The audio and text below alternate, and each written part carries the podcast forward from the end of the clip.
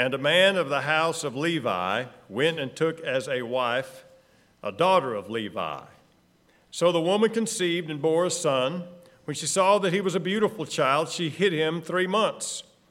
But when she could no longer hide him, she took an ark of bulrushes for him, daubed it with asphalt and pitch, and put the child in it and laid it in the reeds by the river's bank. And his sisters stood afar off to know what would be done to him. Then the daughter of Pharaoh came down to bathe at the river, and her maidens walked along by the riverside. And when she saw the ark among the reeds, she sent her maid to get it. And when she opened it, she saw the child, and behold, the baby wept. So she had compassion on him and said, This is one of the Hebrews' children. And his sister said to Pharaoh's daughter, Shall I go and call a nurse for you from the Hebrew women? She may come and nurse the child for you. And Pharaoh's daughter said to her, Go. So the maiden went and called the child's mother.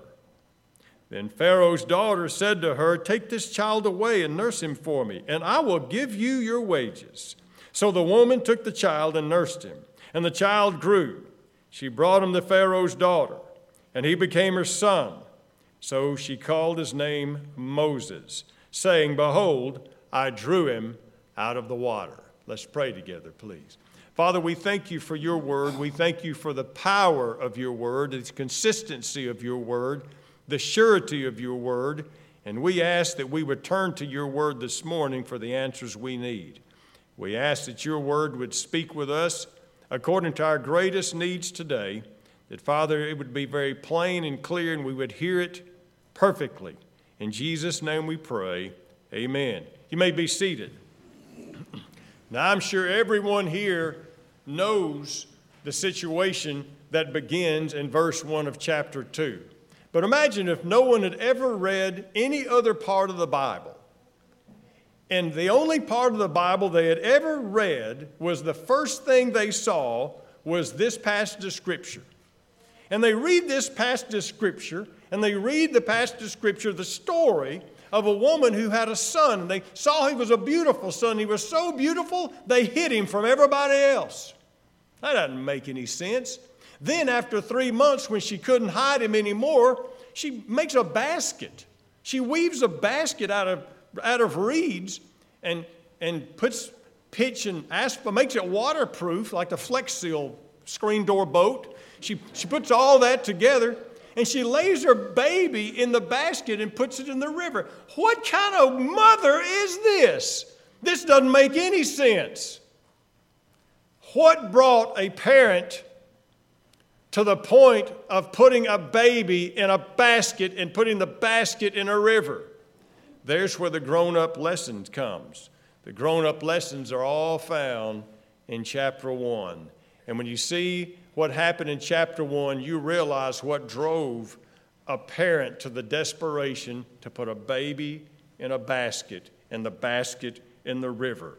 Verse 22 of chapter 1 says this Pharaoh commanded all of his people, saying, Every son who is born you shall cast into the river, and every daughter you shall save alive. Now we know why she did what she did, but now we have another question. What brings a society to the point where a remedy for a problem is the widespread killing of infants? What brings a society to that issue? There's where the grown up lessons start. Number one, the fragile and dangerous nature of public opinion. You back up to chapter one, you know the earlier respect for Joseph and his people. In Genesis chapter 41, Joseph had risen to the second in command under Pharaoh. He was trusted, he was respected. He was respected because his godly counsel saved the country from famine.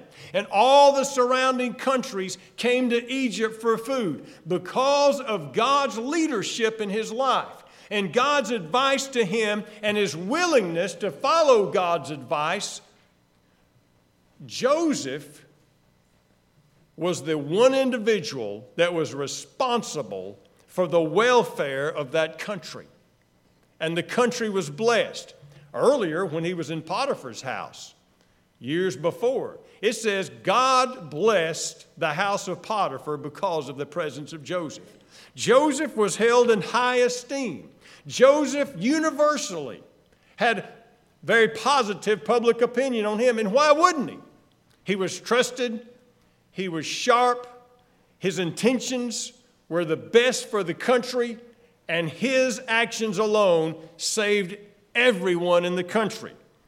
But now we look in verse 6. And Joseph died and all that generation. But the children of Israel were fruitful, increased abundantly, and multiplied, and grew exceedingly mighty, and the land was filled with them. Now there rose a king over Egypt that did not know Joseph, and said to his people, Look, the people of the children of Israel are more than mightier than we. Come, let us deal shrewdly with them, lest they multiply, and it happen the event of war, they that they join with our enemies and fight against us, and go up out of the land. Therefore, they set taskmasters over them to afflict them with their burdens, and they built for Pharaoh supply cities, Pithom and Ramses. And the more they afflicted them, the more they multiplied and grew, and they were in dread of the people of Israel. So the Egyptians made the children of Israel serve with rigor. And they made their lives bitter with hard bondage and mortar and brick and all manner of service in the field. All their service in which they made them serve was with rigor. All that changed. Notice, up till then, Joseph and the people, the Hebrews, were very well respected and received and trusted. Then one man looks out and he changes all that. What happened? Listen close. Don't miss this. What happened? Simply a political agenda by a group that feared losing power. The Hebrews were in the land, had given them no reason to, to distrust them. But he says, wait a minute. It might happen. If somebody invades our land, they'll join with them because there's so many of them. And so they feared them. And because they wanted to retain power, public opinion swung against the children of Israel and everything they stood for. And they embraced indecent and immoral practices to pursue their political agenda. Now you see how relevant the Bible is? This is not something that just happened thousands of years ago. We can see it in the pages of the newspaper today in order to retain power, political agendas worldwide will do anything, no matter how decent or immoral, and embrace anything to retain their power. Of course, some might say, well, you know, what's right and wrong is kind of relative to the situation. When is it ever? Since when is it ever a good thing to permit the widespread killing of infants. Never. Never. But the whole country embraced it. The whole country said it's a good thing. And the whole country did that. Public opinion had changed to embrace that. However, not everybody agreed with it. You'll read a little bit later. Two midwives, it says they feared God and they didn't want to go along with the plan. Well, we can't have that, so Pharaoh calls them on the carpet. Imagine that. Somebody who approved of the sanctity of every life called on the carpet by a political leader who had embraced the fact that this was a good thing because they could retain power. Now you see why public opinion is fragile, it'll change. Public opinion is dangerous because it leads whole groups of people down very dangerous roads where it had twisted and stepped one step at a time to where now, what are they doing? They're embracing and accepting and celebrating the murder of infants, and anyone who disagreed is called on the carpet. You're the problem. You're the problem. Now, you see why public opinion is a dangerous thing because it causes folks to accept things that before would have been totally unacceptable. 40 years ago, 50 years ago, maybe not even that long ago. Do you think everybody would say there is a good reason why a full grown man should be allowed to use a woman's restroom? I'm waiting. Is there ever a good reason? Is it ever right to allow a full grown man or boys to go into the girls' restroom at the school? Is it ever right? Well, there's a lengthy theological answer, and if you got time, I'll, I'll go into that right now. Is it ever right? No! There's the answer. Ever. But somehow we've twisted it around to somehow it's a right thing. It's a good thing. Public opinion has twisted the definition of right and wrong, good and bad, to the point where now people who disagree with the fact that somebody could just saunter into a ladies' room, no matter where it is, and he should be able to be allowed to do that, somehow anybody who disagrees with that is made out to be a villain. And you say, well, I don't know if public opinion is all that dangerous. Oh, it's real dangerous. You ever heard the term cyber bullying. We ever seen in the news where a young teenage girl takes her life and they find out, well, some of her friends were bullying her online. Well, when I was growing up, you know what bullying was? That was when somebody came up to you on the playground and demanded your lunch money or they were going to beat you up, right? Cyberbullying is just they said something bad about me. And all my friends caught on, and everybody piled on, and all the people started saying something bad about the young teenage girl. Public opinion turned against her. Yeah, it's dangerous, isn't it?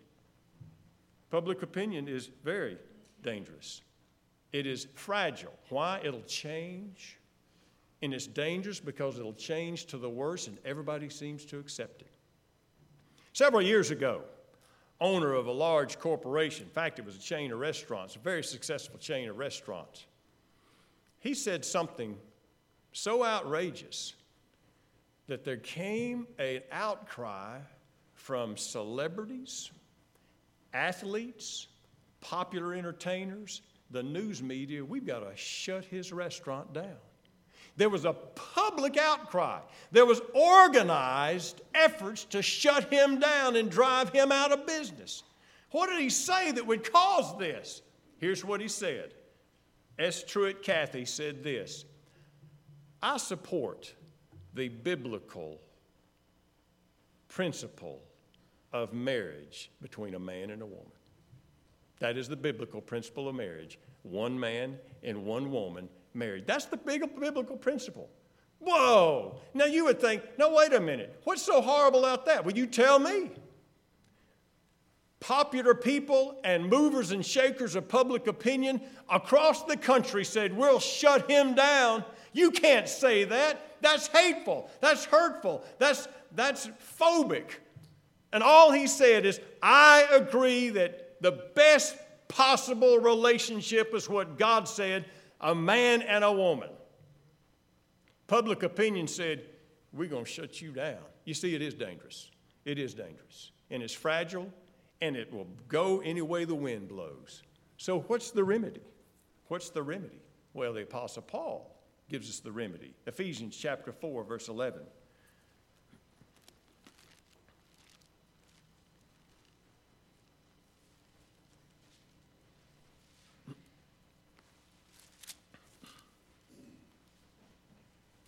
We've looked at this passage of Scripture. We've zeroed in a lot of doctrinal things here. But look at it in the, in the light of what happened in Egypt. And look at the remedy for the dangerous, fragile nature of public opinion. Ephesians chapter 4, verse 11.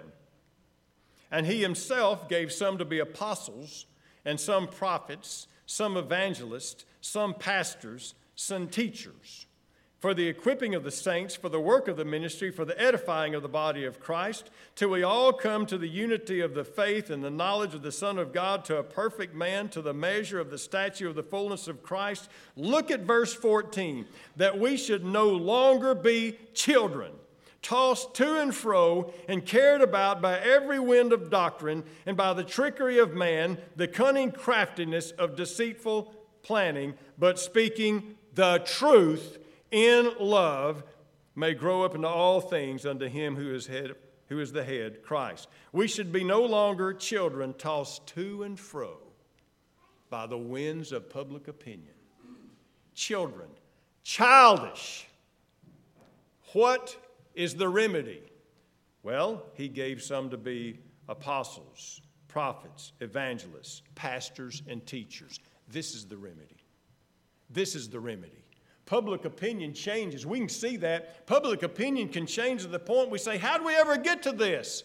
How do we ever get to this that somehow, some way, if I disagree with a man going into a woman's restroom, I'm the bad guy now? You see the danger of public opinion? It changes and it can twist things to the point of it's absurd. It's childish. But it says to keep from being blown about with public opinion, the Word the Word of God and those who proclaim it, which includes us as a church, all of us, teachers, preachers, Bible school workers, Awana workers, to stand on this. Because let me tell you, the public opinion winds blow, and they blow hard on our kids. Look in Deuteronomy chapter 6, verse 4.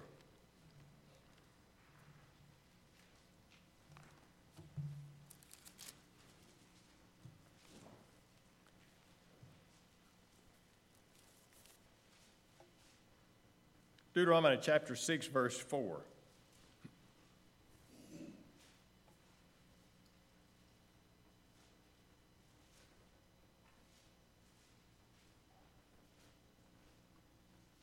Deuteronomy chapter 6, verse 4 Hear, O Israel, the Lord our God, the Lord is one. You shall love the Lord your God with all your heart, all your soul, all your strength. And these words that I command you today shall be in your heart. Look at verse 7. Listen close.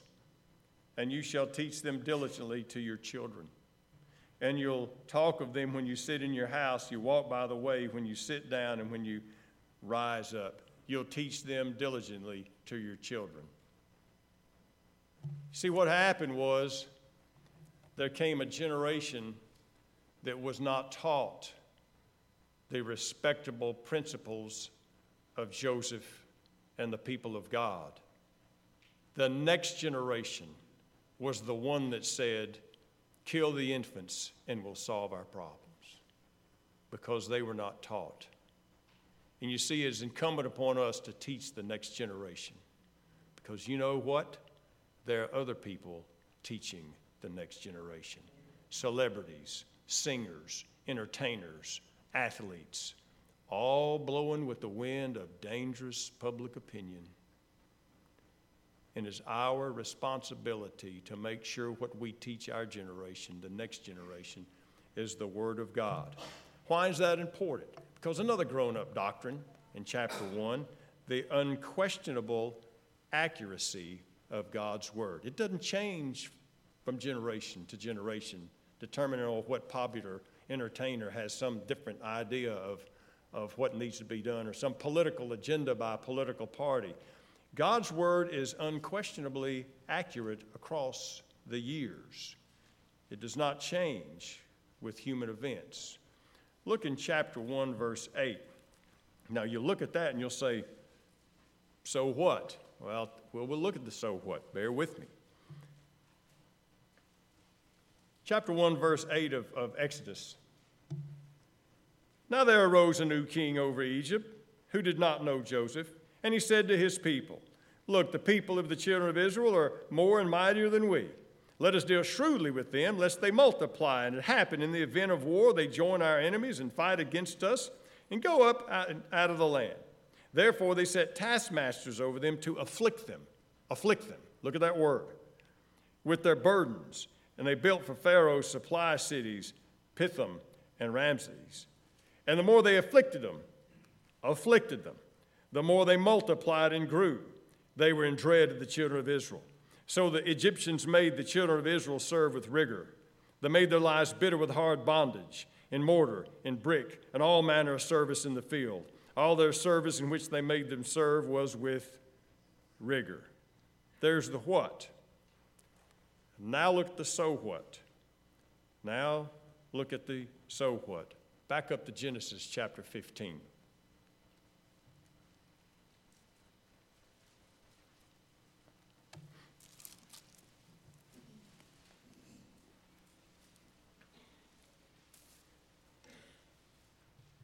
Hundreds of years earlier, hundreds of years earlier, God is speaking to Abraham. And he says, Now he said to Abram, Know certainly that your descendants will be strangers in a land that is not theirs. They will serve him, they will afflict them. Catch that? They will afflict them for 400 years. All the while, all this is going on in Egypt. It looked like God was totally out of control. God just totally lost control, and Pharaoh's doing what he wants to do, Egypt's doing what they want to do, and God's not anywhere around. He is so irrelevant today because of what is happening in, in the public. You know, it just looked like he's out of control. He just he cannot do anything. He's incapable of helping. But God had said 400 years earlier, you'll be in a foreign land and you'll be afflicted for 400 years. Now, this affliction will serve a purpose, and we'll look at that in a later day. Now, look at Exodus chapter 12, verse 40.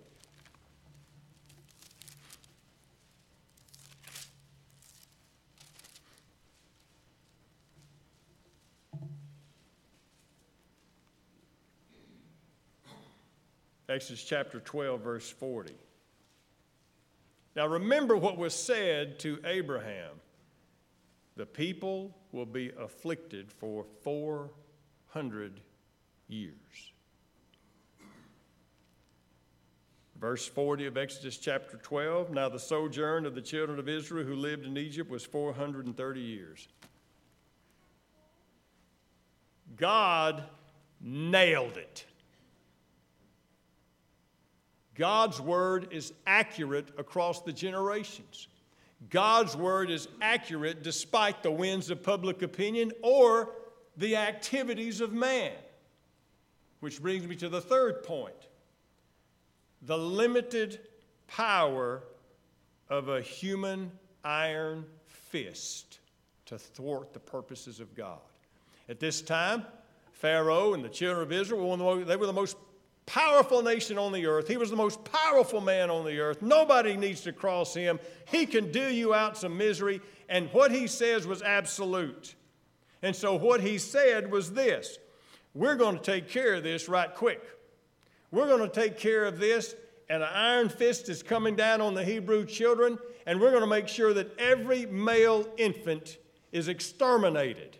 And what would happen is this all the girls would marry into the Egyptian culture and the Hebrew people would disappear. That was the plan. And he had the stuff to back it up, didn't he? It said, all the people were looking for Hebrew male babies. Everybody. There's a spy everywhere. And they would throw them in the river. Well, we're continuing the book of Exodus chapter 12. Look in verse 37. Look in verse 37. They're coming out of Egypt. The children of Israel, this is when they're marching out of Egypt. Now read carefully.